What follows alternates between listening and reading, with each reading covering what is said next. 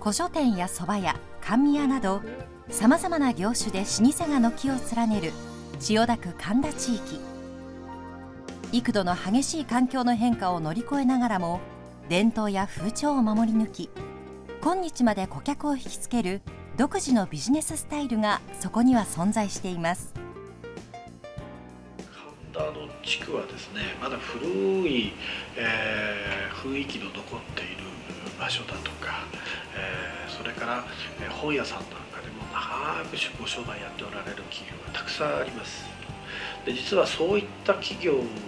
に学ぶということがですね、えー、アメリカ型のえ、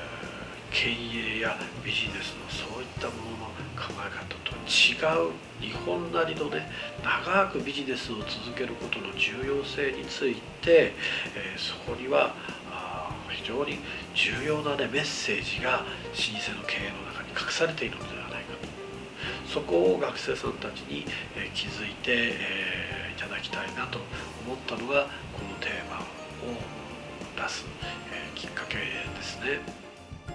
老舗研究の一環として明治学院大学神田教授のほか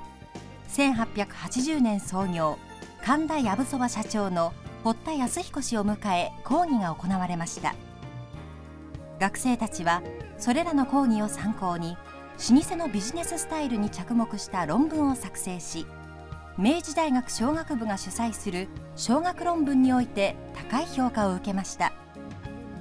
商学部3年関裕二さんもその中の一人です。今回関さんは再び老舗の魅力を探ろうと堀田社長のもとを訪れました、えーと、現在私たちがこうやって現代 GP で、えーまあ、明治大学を通してこういった今回のプログラムではプロジェクトでは、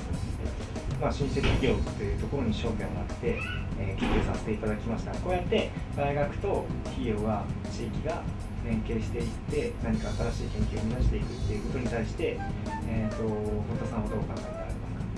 はいあのー、もうずいぶん前から産官学連携とかいうような切り口でいろいろ語られてますけれども大学の存在が町にもっと近くなってですね町と一体となっていろんなことができていく。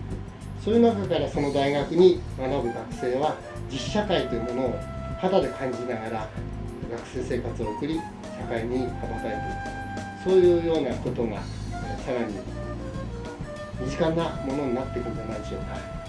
えーと、現在ですねこう今度はこの新生企業という目からこう現代の社会に向けてなんですけども実際に今えーと、倫理観を問われていったりだとか本当に大きくなりすぎることっていうのが本当に正しいことなのかっていうのを、まあ、現代の社会っていうのは実際にこう事件だとかが増えていくことで、まあ、求められてると思いますし考えている状況だと思うんですね。そういった問題に対して、えーと、堀田さんのこう新設企業の、えー、人としての意見としてどうお考えになられますか？あのビジネスというふうに切り取ってしまうと何か大きく売り上げたり大きく儲けたりすることが、えー、唯一無二の目的であるように、はい、もい込んでしまうこ